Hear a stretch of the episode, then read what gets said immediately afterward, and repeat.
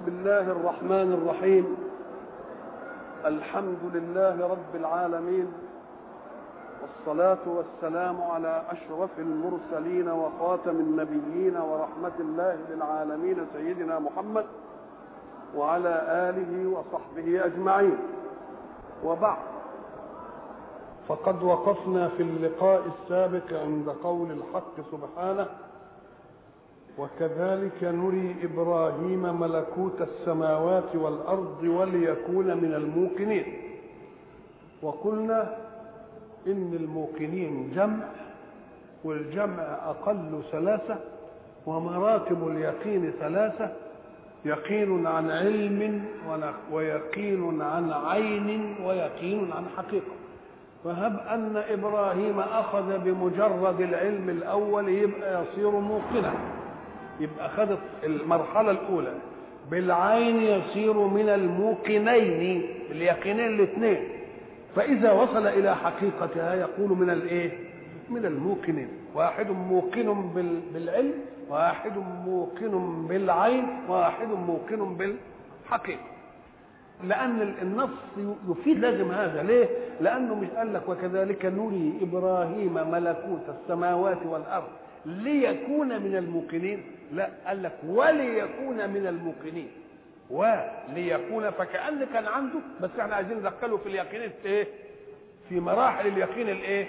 الثلاثه قلنا الحق سبحانه وتعالى حينما ضرب لنا في سورة ألهاكم التكاثر مثالين ادانا علم اليقين وادانا عين اليقين. كلا سوف تعلمون ثم كلا سوف تعلمون.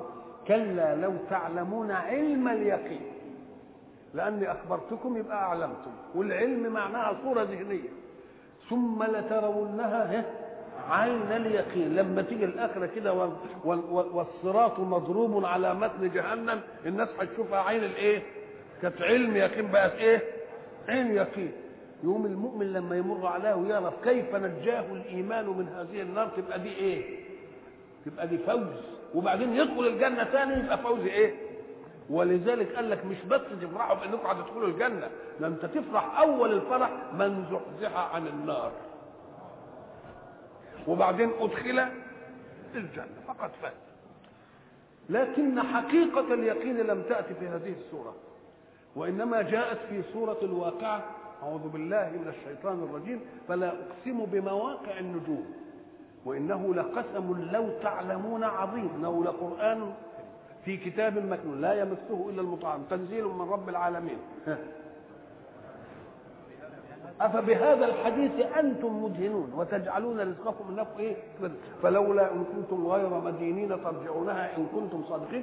فأما إن كان من المقربين فروح وريحان وجنة نعيم.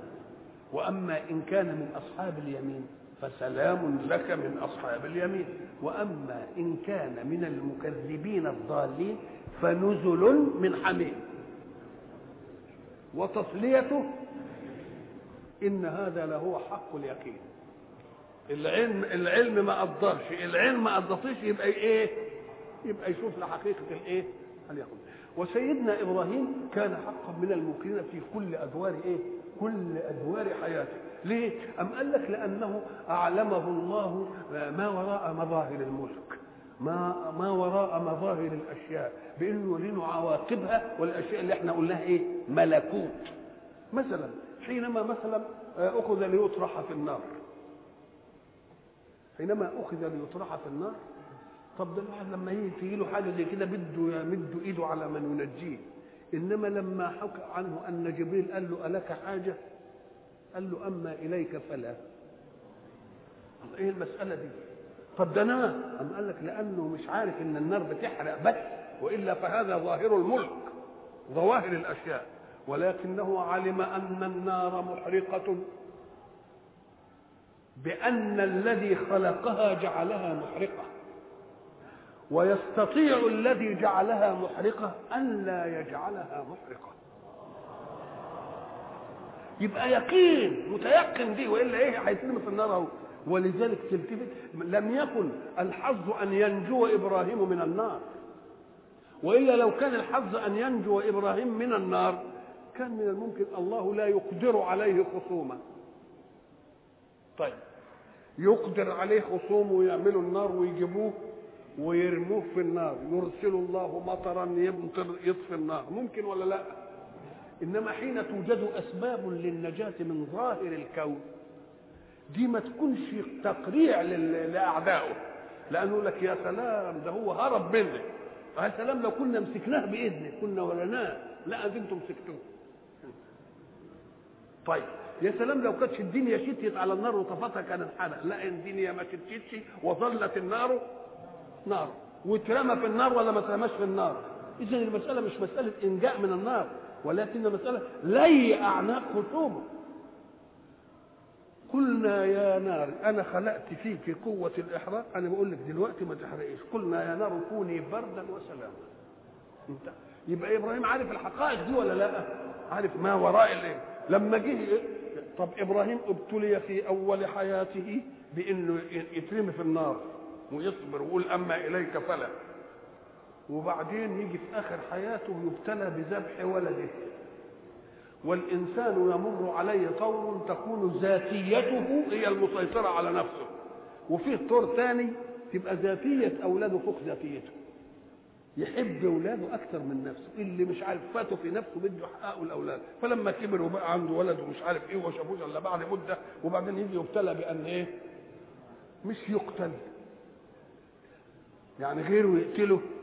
لا ده انت اللي تذبحه ابتلاء كبير ابتلاء جامد قوي وأنت اللي تذبحه مش بواسطة وحي لا بواسطة رؤيا. طب الرؤيا دي كان برضه يطرش يقول لك لا ده رؤيا الأنبياء حق. لكن إبراهيم يعلم أن الحق سبحانه وتعالى لا يطلب من خلقه إلا أن يستسلموا لقضائه. ولذلك إذا رأيت إنسانا طال عليه قضاء ربه في أي شيء في مرض في مصيبة في مال في مصيبة فاعلم أنه لم يرضى بما وقع له. ولو أنه رضي لانتهى القضاء لا يرفع قضاء حتى يرضى به. لا يستطيع أحد أن يلوي يد خالقه. مش عشان تزعل القضاء اذا فالناس هم الذين يطيلون على أنفسهم أمد القضاء. ولما تشوف واحد طال علي القضاء فاحكم من أول الأمر إيه؟ إنه لسه ما يقول لك لا أنا راضي. قول ده بلسانك بس. إنما لو أنت راضي حقيقه وتعلم حكمة الله فيما أصبت به تنتهي المسألة. ولذلك سيدنا إبراهيم عرف القضية دي ملك برضه من الملكوت.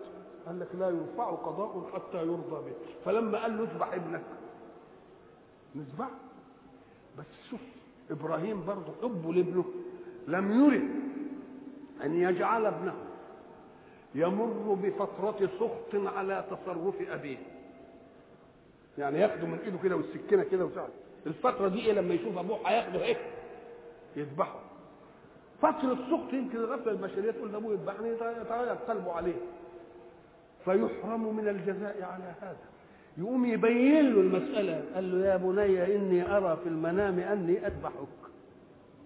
عشان ياخد ثواب الاستسلام راحة. يبقى بيحبه ولا ما يحبوش؟ يبقى بيحبه قوي قال له يا ابت افعل. مش قال له افعل اللي انت عايزه لأ. عشان ياخد عبودية الطاعة. قال له افعل ما تؤمر. مش بقول لك افعل اللي انت عايزه. افعل إيه؟ ستجدني إن شاء الله من الصابرين.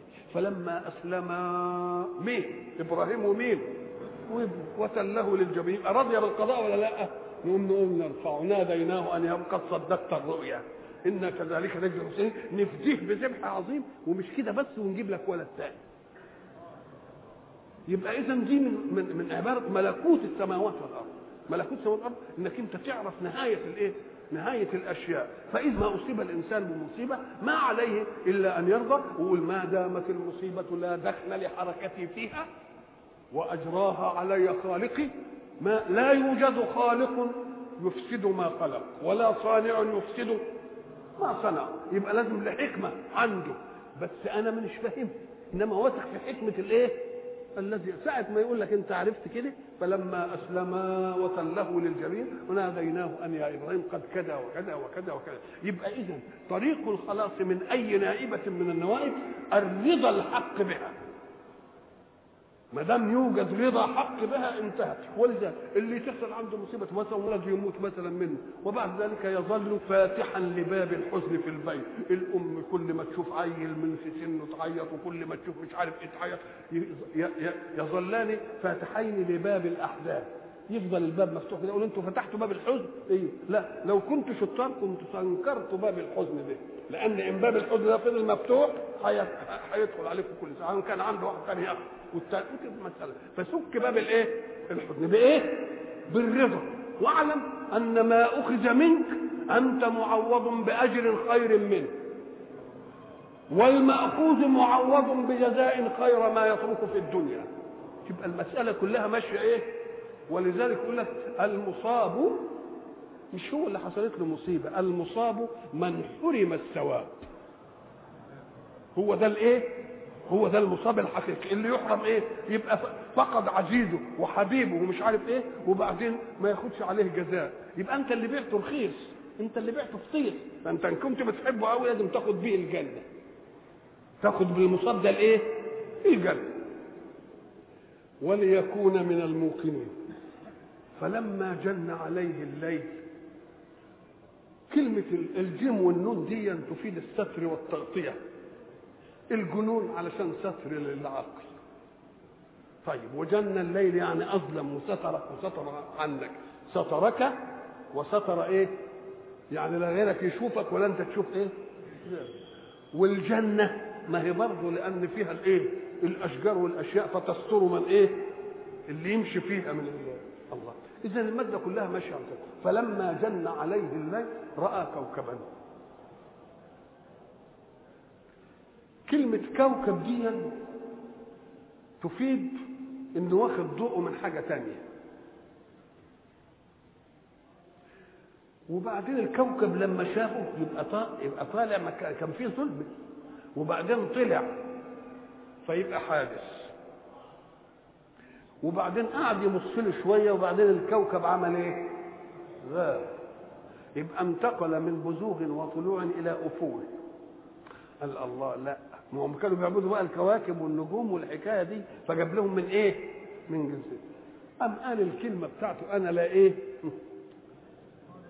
لا أحب الآفلين. فلما رأى القمر بازغا قال القمر أكبر شوية ودوك برضه قال هذا ربي. هنا العلماء وقفوا في زي لما رأى الكوكب ومش عارف إيه قال هذا إيه؟ ربي. هذا ربي جملة خبرية. وجملة خبرية من إبراهيم. يبقى كيف يقول إبراهيم هذا ربي؟ إزاي دي تيجي؟ العلماء وقفوا إزاي إبراهيم يجري على نفسه لفظ الإيه؟ لفظ الشرك ده. هذا إيه؟ قال إبراهيم إيه؟ هذا ربي. فالعلماء حبوا يخلصوا إبراهيم من المسألة دي من المنطق ده. نقول له والله جزاكم الله كل خير لكن كان يجب أن تؤخذ من من باب قصير جدا وهو أن الذي قال أن إبراهيم قال هذا ربي هو الذي قال في إبراهيم ما قال. وإبراهيم الذي إيه؟ بكلمات فأتمهن. يبقى اذا قوله هذا ربي لا تخدش في وفائه الإيمان. اللي قال إبراهيم الذي وفى هو اللي قال إن إبراهيم إيه؟ قال إيه؟ فلازم لها وجه. هذا ربي. نعم. طيب. القوم يعبدون الكواكب. ويريد أن يلفتهم إبراهيم إلى فساد هذه العقيدة. فلو أن إبراهيم من أول الأمر ساعه ما شافهم قال لهم يا كذابين يا ضلاليه يا اللي يا اللي يا اللي إلى اخره وقعد يشتم فيهم وبتاع وحاجات زي دي كانوا ما يسألوش عنه ولا يسمعوا له. إنما في حاجة اسمها في الجدل اسمها مجاراة الخصم مجاراة إيه؟ علشان تستميل أذنه وتاخد قلبه وياك وما يعرفش إنك أنت متعصب عليه من أول الأمر. فتاخد بإيده وياك كده إيه؟ مرة يذكر الشيء وفيه محذوف الناس ما تلتفتش إليه ولكن سياق الحركة يدل عليه. إزاي يعني؟ افرض إن الواحد عنده بنت وجي لها خطيب والخطيب طلع مثلا قصير قوي والبنت ما شاء الله طويلة. تقوم مثلا لما تجي عشان يشوفني تقوم تقول له ما دي خطيبي. دي هذا خطيبي. قالت هذا خطيبي يعني إيه يعني؟ يعني بتقول لهم هذا بتنكر أن يكون هذا إيه؟ فكأنهم بيقول هذا ربي. يبقى معناها إيه؟ هذا ربي يبقى إنكار ولا مش إنكار؟ بس. هذا ربي. هذا ربي. إدت المعنى اللي عنده. إدت المعنى اللي عنده تحكم وادت تانيث لهم. ده بقول هذا ربي. يبقى جابت الاثنين ولا لأ؟ هذه فتنه النبوة. هذا ربي. يبقى اذا لما يقولها تأهكم طب ما هم قالوا أهذا الذي يذكر آلهتكم؟ مش كده قالوا كده؟ أهذا الذي يذكر آلهتكم؟ هو ده اللي بيقول. يبقى بينكروها ولا لا بينكروها يبقى لما يقول هذا ربي يبقى إنكار ولا مش إنكار؟ يبقى ولكنه يقول سلمنا جدل يا سيدي من ربكم نشوف اهو قفله اهو غاب عنكم. يبقى لا أحب الآفلين. يقولوا ده مش متعصب. وبعدين يطلع القمر يلاقيه أكبر. يقول برضه هذا إيه؟ هذا ربي. برضه خدها على الإيه؟ على المحمل الثاني وبعدين تطلع الشمس تقول هذا ربي ده أكبر ده ما فيش كلام. قامت قفلت الأخرى. قال لا بقى ده الحكاية ما تنفعش كلها. الحكاية إيه؟ يبقى اذا المنطق الذي قاله يحقق نيته في أن ينكر هذه الربوبية ويستانس به آذان من يسمعه. علشان وإلا لو أنه قابل من يسمعه بالتهجم والإنكار والبتاع ما إيه ما يسمعوش منه. وفيه أشياء يجعلها الحق سببا مبررا لارتكاب أشياء كثيرة. إلا أن بتتعمل مقارنة بينهم وبين بعض. إزاي مثلا؟ لما ربنا حكى لنا ولكن من شرح بالكفر صدره. قايلها ليه ولكن من شرح بالكفر صدره؟ ليه جاي دي؟ قال لك جاء بعد قوله إلا من أكره وقلبه مطمئن بالإيمان. واحد مسكه في جبل الفلفل كده ووقف عليه قال له قول ما فيش إله. ده أكره إنما قلبه إيه؟ فإذا كان الله قد أباح إجراء كلمة الكفر على لسان المؤمن المطمئن لإيمانه بربه لينجي حياته وهو فرد أفلا يصح لإبراهيم أن يقول لهم هذا ربي بما تحتمل من أساليب علشان ينجي أمة بأسرها؟ من أن تعبد الأصنام؟ يبقى هي صح إذا فقول إبراهيم هذا ربي يؤخذ على محملين. ألم يقل الله سبحانه وتعالى بنفسه عن نفسه ويوم يقول يوم يناديهم فيقول أين شركائي؟ مين اللي بيقول الكلام ده؟ يوم يناديهم فيقول إيه؟ أين؟ طب ده ربنا اللي بيقول أنا هو ربنا عارف إن له شركاء بس الشركاء في زعمكم ما تخلوهم يجوا أين إيه؟ شركائي. ورسول الله صلى الله عليه وسلم حينما كان ينادي في بعض نعاته يا إله الآلهة. يا إله الإيه؟ لأنه يعلم أن قوما أن له ظواهر طبيعية في الكون لما يرون من الخير فيها. فقال اللي فوقهم هو الإله. إذا لذهب كل إله بما خلق ولا على بعضهم قل لو كان لابتغوا إلى ذي العرش سبيلا. برضه لما تقول الشمس اله هي اللي عايزه لها مين عايزه لها إلى يا إله الإيه؟ يا إله الآلهة. طب وهذا الذي يذكر آلهتكم؟ طب ما يبقى بالنصوص اهي يبقى قول الحق سبحانه وتعالى يوم يناديهم فيقول أين شركائي؟ يبقى إذا في زعمكم أنتم. طب لما ربنا يجي يقول للكافر الذي كان يعتز بجاهه في دنياه يقول له ذق إنك أنت أنت العزيز الإيه؟ الكريم. أنت الإيه؟ طب وهو برضه العزيز الكريم ولا كلام تحكمي ولا كنت عزيزا كريما عند نفسك؟ فشوف أنت دلوقتي في في إيه؟ اذا فقول إبراهيم هذا ربي إما أن يحمل على أنه تهكم واستنكار ولكن ليس بأداة الاستفهام الإنكاري ولكن بصيغة إلقاء السؤال. لأنك تقول هذا ربي كخبر وتقول هذا ربي بس شوف الإشارة بس اهي هذا ربي يبقى فهمنك انك إنك بتعمل إيه؟ بتنكر. وبعدين الارتقاء من مراحل لمراحل. افرض إن البنت ما عجبهاش الولد ده لأنه قصير. بقى ده هيبقى خطيبي ما ينفعش. قام جه واحد طويل. طيب معاه إيه؟ ما معاهش مؤهل. هيبقى خطيبي ما معاهش مؤهل. نجيب إيه؟ ده نقعد نتنقلها نقلها. يبقى معناها بنرفض كل إيه؟ بنرفض كل إيه؟ كل حاجة.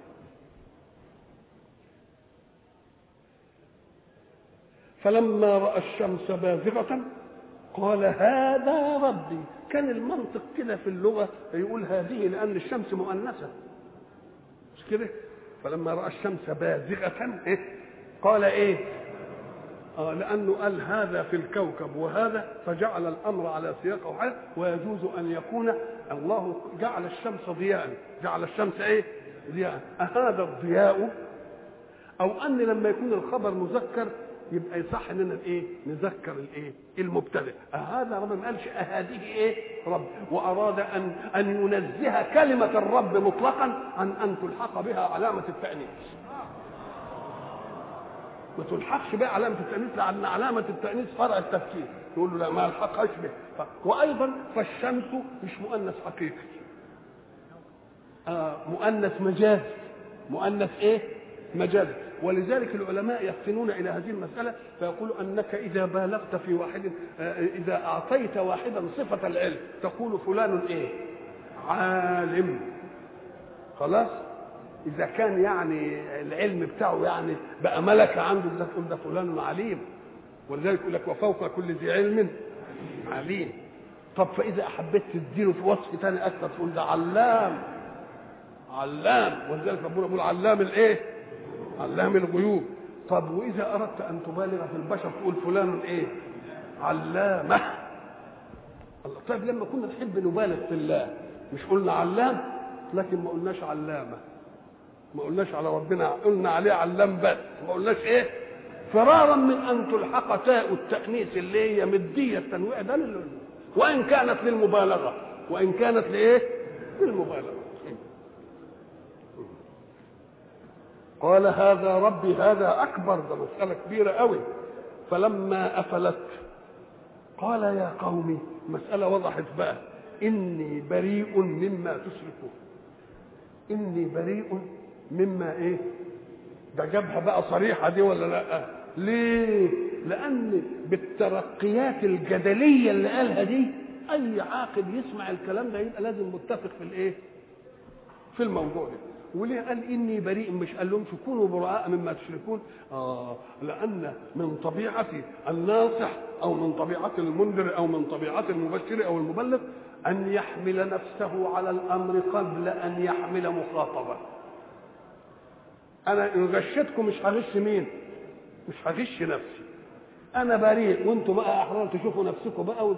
على كيفكم. إنما أنا شخصيا بريء. وما دام يأمرنا بأمر ليس عنه بنجوى. يبقى اذا إن غش الناس مش هيغش إيه؟ هيغش نفسه. ودي أشياء بيتنبه إليها العقل حين يريد به الله هبة الهداية. يعني مثلا المرأة البلجيكية اللي أسلمت لأنها كانت تقرأ تاريخه صلى الله عليه وسلم ثم مرت على خبر من الأخبار في قصته. فقالت إن الرسول كان يحرسه أصحابه مخافة عليه من أعدائه وخصومه.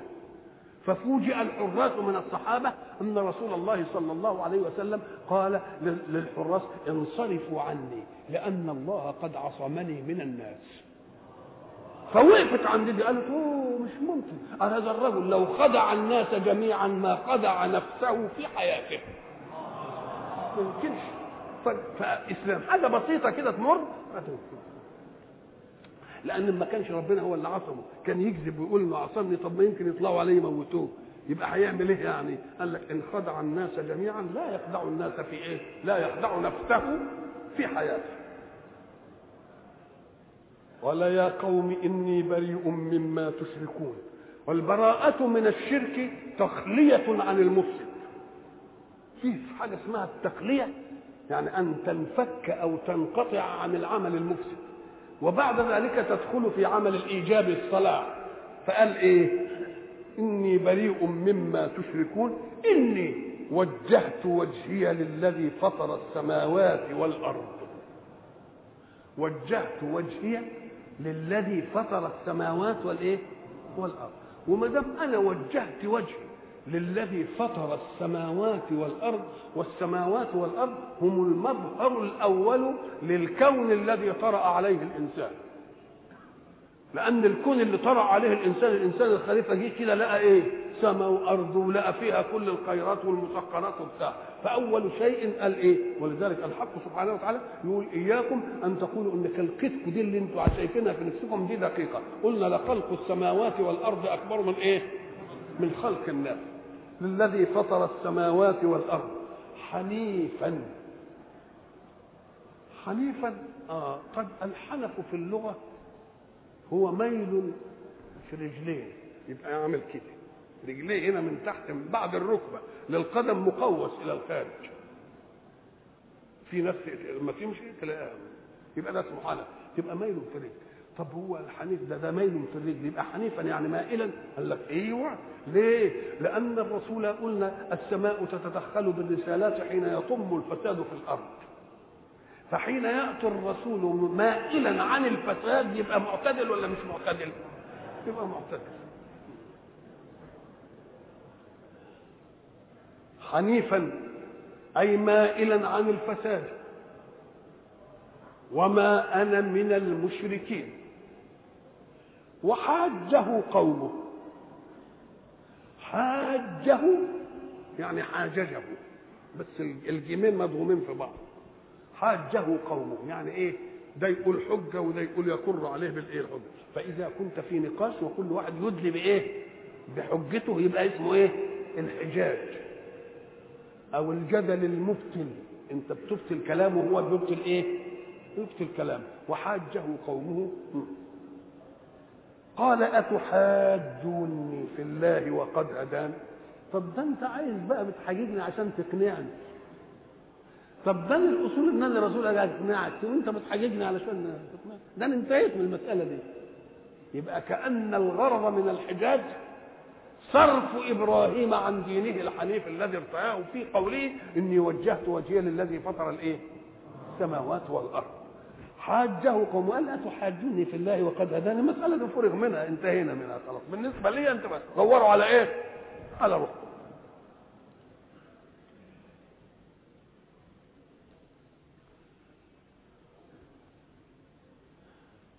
ولا أخاف ما تشركون به كأنهم هددوه ما دام جت كلمة الخوف ونفاها عن نفسه خوفا مما يشركون به فكأن حصل تهديد. قالوا له بقى إيه؟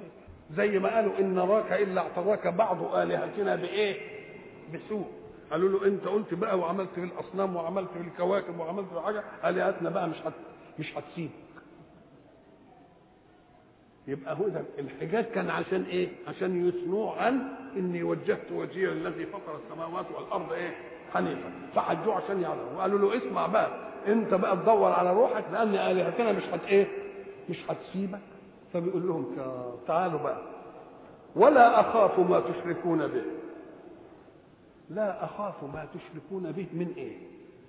من الكوكب اللي شافه الأول والقمر والشمس والأصنام وده أنا أخافش ما تشركون به. طب ما أخافش ما تشركون به لأن دول ما لهمش نفع ولا ولا ضر. طب فإذا أراد الله أن يكون بهم ضر لك بأن يسقط كوكب على إنسان تقول له هو الكوكب ما سقطش ده أسقطه الله يبقى اللي عمل فيه الضر مين؟ الله يبقى هو مش اللي عمل ولذلك شوف الدقة في الأداء العقدي يقول لك إيه؟ ولا أخاف ما تشركون به إلا أن يشاء ربي شيئا. ينزل عليا كوكب يسقطني يعمل ده موضوع ثاني إنما لما تيجي تنظر إلى الفعل اللي هيجي اللي أنت بتخوفني منه يبقى مش منه هو. من مين؟ من برضه من النافع الضار وهو مين؟ فحين يشاء ربي شيئا يجي صخرة ولا حاجة تقع عليا تقع تضرني تضرني انما هي التي ضرتني أم كانت آلة لإضراري؟ آلة لإضراري. إنما الضر مين؟ والنافع مين؟ الله. إلا أن يشاء ربي إيه؟ شيئا. وسع ربي كل شيء علما. أفلا تتذكرون يعني اذكروا جيدا وأفرقوا بين فعل يقع من فاعل وفعل يقع من آلة فاعلها غير الآلة. المسدس اللي بالواحد بيجيبه ويضربه هو المسدس اللي قتل؟ إنما قتل من استعمل مين؟ من القتل اللي استعمل المسدس. فتعالى بقى لما ربنا يوقع على واحد كوكب ولا يوقع على واحد صخرة ولا يوقع على يعني يبقى الصخرة هي اللي عملت ولا الكوكب ولا عمل ولا الفعل وسع ربي كل شيء إيه علما. أفلا تتذكرون؟ كلمة أفلا تتذكرون يدل على أن قضايا العقائد قضايا مركوزة بالفطرة. بس إقبال النفس على الشهوات بتاعتها هي اللي بتطمس آثار هذه الفطرة. يبقى أنا مش مطلوب منك إنشاء فكرة عقدية. أنا من مطلوب منك أن تتذكر فقط. تتذكر يبقى معناها إنها إيه؟ إنها أمر فطري. وده أمر طبيعي. ليه؟ أما قال لك لأن الإنسان الخليفة في الأرض ده خليفه اللي, اللي تناسل من آدم لحد ما وصل إلينا. يبقى آدم أرسل خليفة في الأرض ومعه منهج سماوي ينظم به حركة الحياة. مش كان المفروض إن آدم ده يلقن المنهج لاولاده لازم يلقن المنهج لاولاده واولاده يلقنوا المنهج لاولادهم أمال إيه اللي خلى المناهج تنطمس؟ أم قال لك لأن المناهج بتتدخل في أهواء الناس وما دام بتتدخل في أهواء الناس يبقى عرضة إنها إيه؟ تتنسي يبقى كل عملية بتحصل من رسالات بتذكر بمين؟ بتذكر بالمنهج الأصلي اللي إحنا خدناه عن مين؟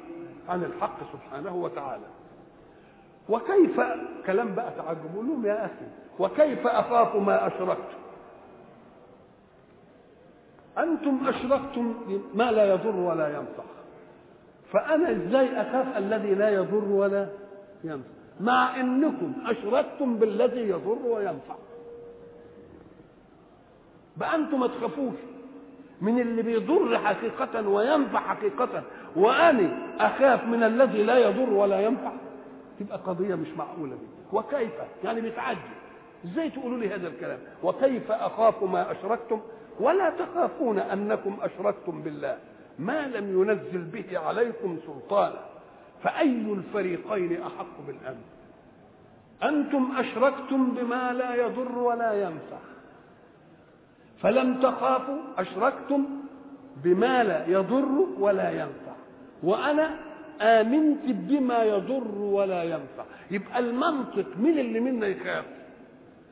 اللي أشرك بالذي يضر وينفع. إنما اللي لم يشرك بالذي لا يضر ولا ينفع. يبقى يخاف ليه؟ الخصم عادة ساعة ما بيكون في جدل بتستيقظ فيه ذاتية المجادل وفيه ناس كتير يستنكفون من الحق مش لأنه حق لا أن ينهزموا أمام واحد مثيل له. إنما هو عارف إيه؟ إنه حق. فيقوم اللي بده يصل إلى الحقيقة بدون استعلاء. لا يعطي الحكم بما يحرك الذاتية في المخاصم كان يقدر يقول إن أنا كيف أخاف ما أشركتم؟ ولا تخافون أنكم أشركتم بالله. أنتم ما تخافوش وأنا أخاف. طب أنا أم أنتم أحق بالأمن؟ فما قالش أنا ولا أنتم قال أي الفريقين أحق بالأمن؟ حتى ما جابش ما جابش لهم ما قالش أنا زي ما ربنا علم سيدنا رسول الله يقول إيه؟ وإن أو إياكم لعلى هدى أو في ضلال مبين. الرسول يقول للقوم اللي بيكفروا اللي كافرين بيه وإن أو إياكم لعلى هدى أو في ضلال مبين. آه ده منتهى الحيدة في الجدل. منتهى الحيدة في الجدل. حيدة في الجدل بتقول على كل حال منهجي ما يلتقيش بمنهجكم. فواحد منه على هدى وواحد منه على ضلال. بس أنا ما بقولش مين اللي على هدى ومين اللي على ضلال ثقة مني في أنكم إذا استعرضتم منهجكم واستعرضتم منهجي ستحكمون بأنني اللي على إيه؟ اللي على هدى. وأنكم على إيه؟ وأنكم على آه. وإن أو إياكم لعلى الجدل الارتقائي. جدل إيه؟ ارتقائي. مثلا الحق سبحانه وتعالى. ساعة ما يقول إيه؟ قل لا تسألون عما أجرمنا. ربنا بيعلم رسوله إنه يقول لخصومه قل لا تسألون عما أجرمنا. عما أجرمنا بقى الرسول هيعمل عمليات جرائم. ده على فرض كلامكم. قل لا تسألون ما هتسألوا عني إن كنت أجرمت. طب كان بيقول إيه؟ ولا إيه؟ نسأل عما إيه؟ لازم كان يقول عما تجرمون. ما قالش كده ولا نسأل عما تعملون. الله حتى ما جابش المسألة الإجرام بالنسبة له جابها بالنسبة لمين؟ لأنه واثق أنهم إن أعادوا دراسة القضية فكريا وعقديا وعاطفيا حينتهوا إلى إيه؟ فلم يشأ أن يقول لا نسأل أنا هجيبها لنفسي لا تسألون عما أجرمنا ولا نسأل مش عما تجرمون عما تعملون شوف لطف الجبل إيه شكل فأي الفريقين أحق بالأمن إن كنتم تعلمون. إن كنتم تعلمون. طب قال لك لأن ما هو العلم؟ العلم أن تأخذ قضية. هذه القضية تعتقدها ولها واقع وتستطيع أن تدلل عليها. إن اختل شرط فيها يبقى خرج عن كونها تبقى علم. يبقى العلم إيه؟ قضية. تعتقدها وهي واقعة. وتستطيع أن تأتي عليها بدليل. ده اسمه إيه؟ العلم. قال لك إزاي يعني؟ قال لك لأن ألفاظ اللغة كل لفظ وضع لمعنى. ساعة تسمع اللفظ وأنت تعرف اللغة تفهم المعنى. ساعة ما أقول الشمس تيجي في ذهنك ساعة ما أقول الأرض يجي في ذهنك ساعة ما أقول الماء يجي في ذهنك الماء الهواء يجي الهواء الجبل يجي الجبل. إنما بيجي الجبل تصور لمعنى اللفظ فقط بدون أن يكون فيه نسبة. بدل الماء لما أقول لك الشمس أنت عرفت الشمس مدلولها إيه؟ هتقول لي مالها يبقى ما فيش نسبة. يبقى فيه فرق بين معنى اللفظ مفرد ومعنى اللفظ إذا جاء في نسبة. يبقى ما دام في نسبة يبقى عايزين قضية. الشمس مالها يا سيدي طالعة. الشمس محجوبة بالغيب. مثلا الشمس تغيير تبقى لازم تجيب قضية نسبية. يعني تنسب شيء لشيء. لكن قبل كده قبل ما تجيب القضايا النسبية لازم يكون اللفظ له إيه؟ لفظ له معنى في ذاته. إنما مش معنى تركيبي مش في جملة. ما بيديكش قضية. قضيه اسمها معاني الايه؟ اللغة. وبعدين تضم لفظ إلى إيه؟ إلى لفظ. طيب. لما تضم اللفظ إلى اللفظ تنشأ نسبة أو قضية. تعرف واحد اسم تعرف معنى جاء يعني إيه؟ دي لغة جاء يعني إيه؟ حطها جت ناحيتك. طيب. وزيد لازم تكون عارف زيد. وإلا ما كنتش تعرفه. أقول لك جاء زيد. تقول لي زيد مين؟ طب لما أقول لك احرام بقى زيد. تقول لي احرام بقى دي يعني إيه؟ لفظها اللغة ومش واضح كده يعني جاي ينافس عليك كده. تقول له آه. يبقى اذا لازم قبل ما نجيب قضية لازم نعرف مفرداتها معانيها إيه. فإن كان وقوف الذهن في مفرد لازم نستفهم عنه. لازم نستفهم عن إيه؟ عن المعنى المفرد. وبعدين بعد ما نفهم المفردات نعرف النسب. النسب دي بقى اللي إحنا بنقول عليها مبتدأ وإيه؟ وخبر. موضوع ومحمول مسند مسند إليه. فعل وإيه؟ وفاعل. يعني حاجة منسوبة لحاجة. إذا كانت القضية دي واقعية وأنت تعتقدها وتستطيع أن تدلل عليها يبقى ده اسمه إيه؟ علم. إن اختلت حكاية من دول ما يبقاش اسمه إيه؟ علم. طب إن كنت بتعتقد في قضية إلا أنها غير واقعية يبقى كذب. ما أقول مثلا اللي بيعتقد إن الأرض غير كروية بيعتقد كده. الواقع كده ولا مش كده؟ مش كده يبقى ده كذب ولا لأ؟ فإن كنت تعتقد شيئا غير واقع يبقى ده اسمه إيه؟ كذب. طيب. وإن كنت تعتقد شيئا وهو واقع هل تستطيع أن تدلل عليه؟ قال نعم قال هذا هو العلم. فإن لم تستطع أن تدل عليه يبقى تقليد العيل الصغير كده لما يقول في الكتاب قل هو الله أحد الله أحد نسبة ولا لأ؟ نسب الاحديه لمين؟ لله. ده وهو الواقع كده ولا مش كده؟ إنما العيل يقدر يجيب عليها دليل ولا ولا قلد مين؟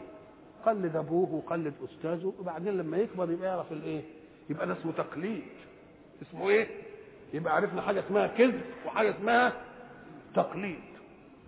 طب وإن لم يكن الشيء واقعا؟ طب ما دام مش واقع يبقى له إيه؟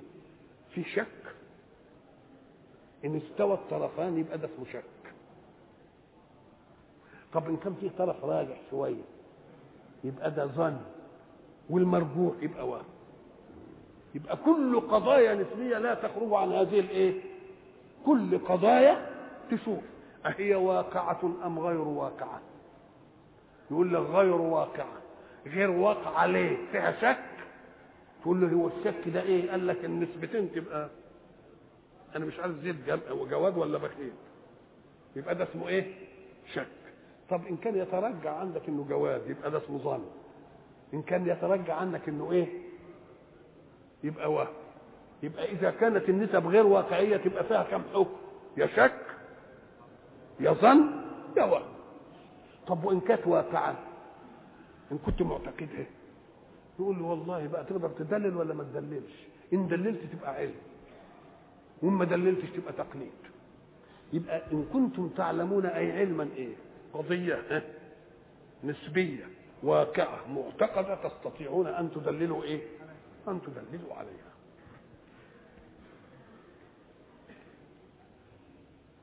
الذين آمنوا ولم يلبسوا إيمانهم بظلم. ساعة ما نزلت هذه الآية الصحابة إيه؟ ارتعشوا. قالوا يا رسول الله وأينا لم يظلم؟ المسألة دي يعني الظلم بيجي برضه كده في التصرفات. فرسول الله علم إن دي تفزعهم قال لهم لا إنما الظلم اللي هو قال الله فيه إن الشرك لظلم عظيم. ليه؟ أم قال لك يعني حتى النص يدينا هذا. هو قال إيه؟ الذين آمنوا ولم يلبسوا إيمانهم. يبقى الظلم اللي هنا اللي فيه الكلام متعلق بإيه؟ بالإيمان ولا بالعمل؟ بالإيمان. الظلم اللي موجود هو الظلم المتعلق بإيه؟ بالإيمان مش بالعمل. ما قالش الذين آمنوا وعملوا ولم يظلموا؟ لا. لأن الذين آمنوا ولم يلبسوا أعمالهم بظلم ولا إيمانهم بظلم. الكلام في الإيمان. يبقى ما دام ظلم في لك ده ظلم القمة ولذلك إن الشرك لظلم إيه؟ إن الشرك لظلم عظيم. أم قال لك يعني إيه؟ لم يلبسوا إيمانهم بظلم. قال لك فيه أشياء. صحيح الناس معتقدة أن الإله واحد. إنما زي ما قلنا يفتنون في بعض الأسباب. يفتنون في بعض الإيه؟ يبقى دول يبقى عندهم كده يعني. وإلى لقائنا. اخر إن شاء الله.